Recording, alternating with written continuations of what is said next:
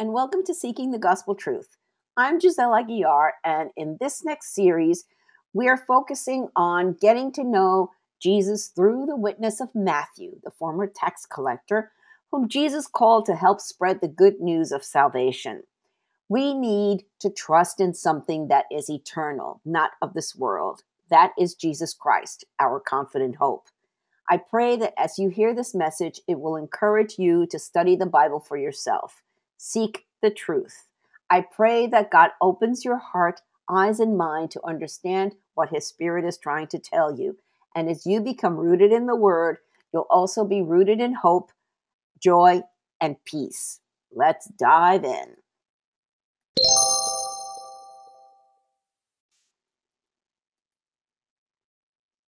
Matthew 5, Jesus preaches his Sermon on the Mount. Matthew chapter 5 starts Jesus' most famous teachings in the Sermon of the Mount. Those are, goes through chapters 5, and, 5 through 7. Here he tells us how we should live. These are the rules of the kingdom of heaven. It's really rather simple. We are to constantly strive to be Christ like. What people miss is that there's a benefit for each rule. And as he says in the last verse of chapter 5, but you are to be perfect, even as your Father in heaven is perfect. Really? How? Well, let's dig in. Matthew chapter 5.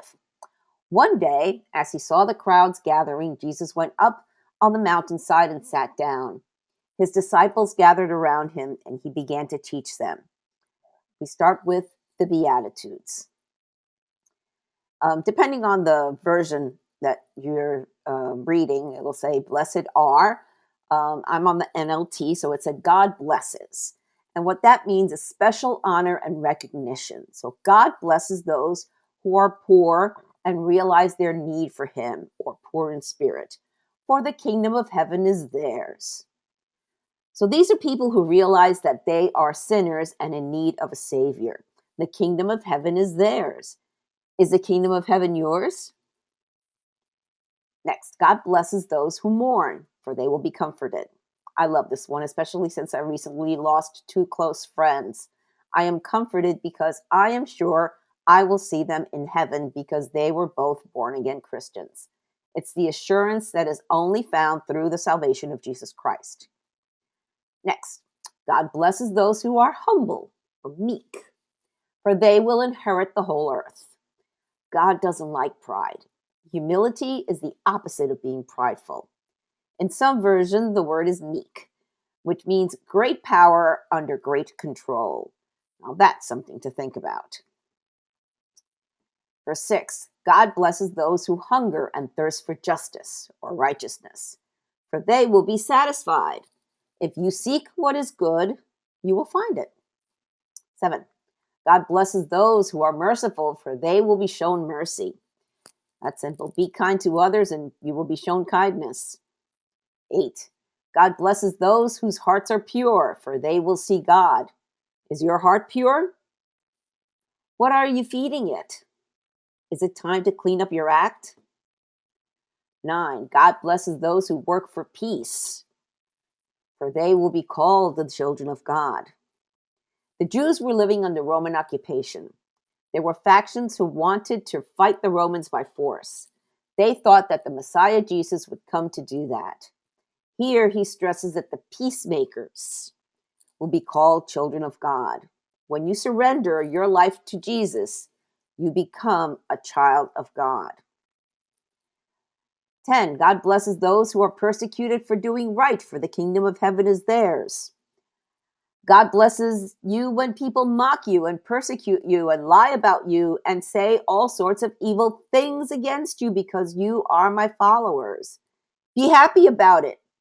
Be very glad, for a great reward awaits you in heaven. And remember, the ancient prophets were persecuted in the same way. I personally turn to these every time I get mocked or insulted for sharing the truth about the good news. It's my confirmation to keep doing what I'm doing because my great reward awaits me in heaven. Going on, teaching about salt and light. Verse 13 You are the salt of the earth. But what good is salt if it has lost its flavor? Can you make it salty again? It will be thrown out and trampled underfoot as worthless. You are the light of the world, like a city on a hilltop that cannot be hidden. No one lights a lamp and then puts it under a basket. Instead, a lamp is placed on a stand where it gives light to everyone in the house. In the same way, let your good deeds shine out for all to see, so that everyone will praise your heavenly Father. Jesus is the sun, we are the moon, reflecting the light. We, born again Christians who have the Holy Spirit within us, should reflect his light in our daily lives. Teaching about the law. Verse 17 Don't misunderstand why I have come. I did not come to abolish the law of Moses or the writings of the prophets. No, I came to accomplish their purpose. I tell you the truth. Until heaven and earth disappear, not even the smallest detail of God's law will disappear until its purpose is achieved. So if you ignore the least commandment and teach others to do the same, you will be called the least in the kingdom of heaven. But anyone who obeys God's laws and teaches them will be called great in the kingdom of heaven. But I warn you, unless your righteousness is better than the righteousness of teachers of the teachers of religious law and the Pharisees, you will never enter the kingdom of heaven. Teaching about anger. You have heard that our ancestors were told, You must not murder. If you commit murder, you are subject to judgment. But I say, if you are even angry with someone, you are subject to judgment. If you call someone an idiot, you are in danger of being brought before the court. And if you curse someone, you are in danger of the fires of hell. So if you are presenting a sacrifice at the altar in the temple and you suddenly remember that someone has something against you, leave your sacrifice there at the altar, go and be reconciled to that person. Then come and offer your sacrifice to God.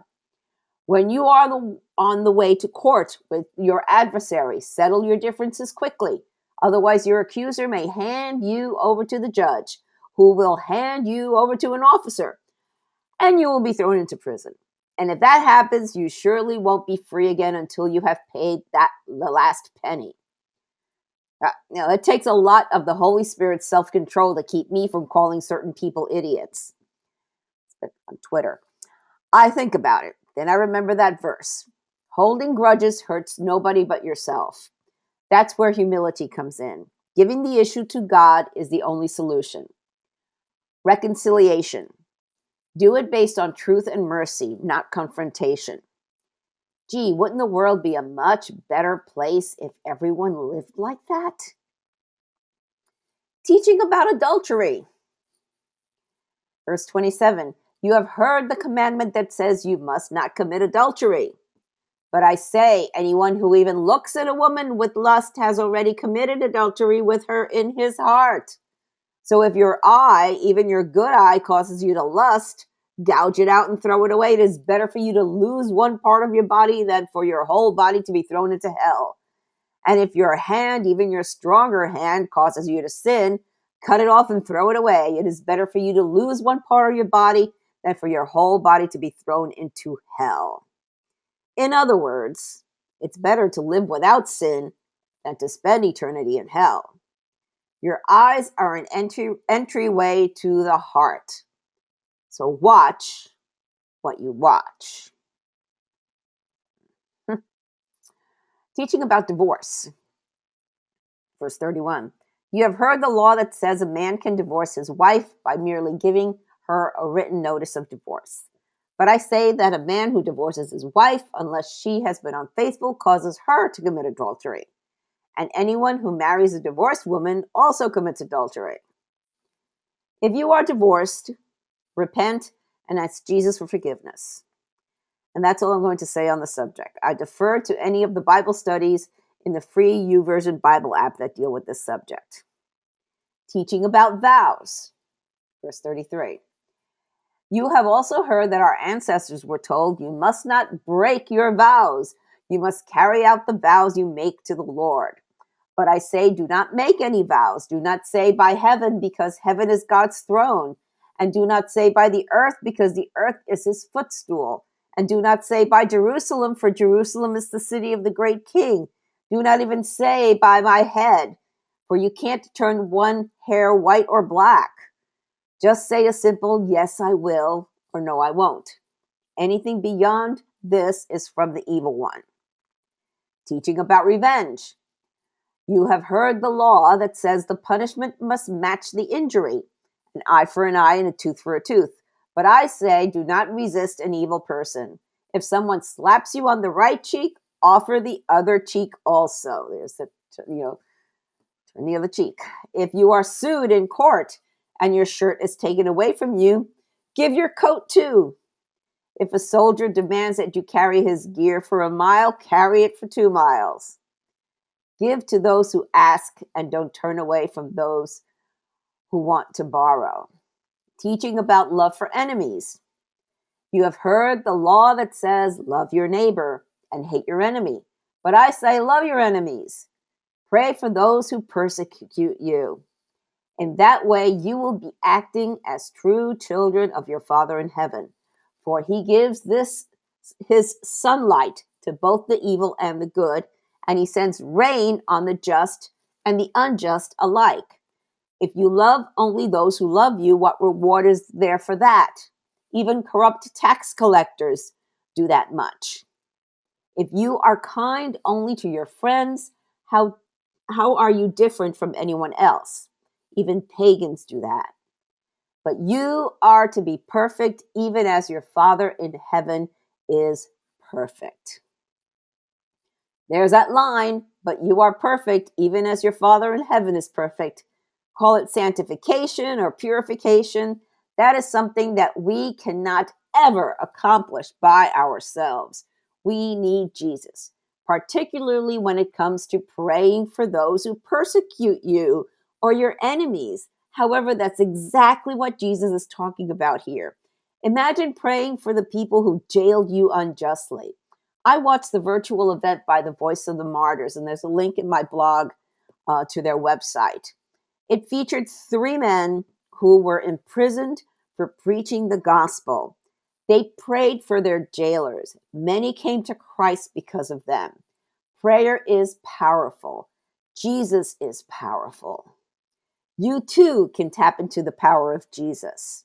If you're not sure if you're saved or not, if you truly want to be born again and have the assurance of salvation, receive the Holy Spirit and all its power and benefits, and get a one way, non-stop ticket to heaven and that you won't be left behind at the rapture, what you have to do is invite Jesus into your heart. If you don't know what to say, you're not sure what to do, there's a prayer in the show notes, or you can click on over to my blog. The link is there. And click where it says how to invite Jesus into your heart. Soli Deo Gloria. To God alone be the glory.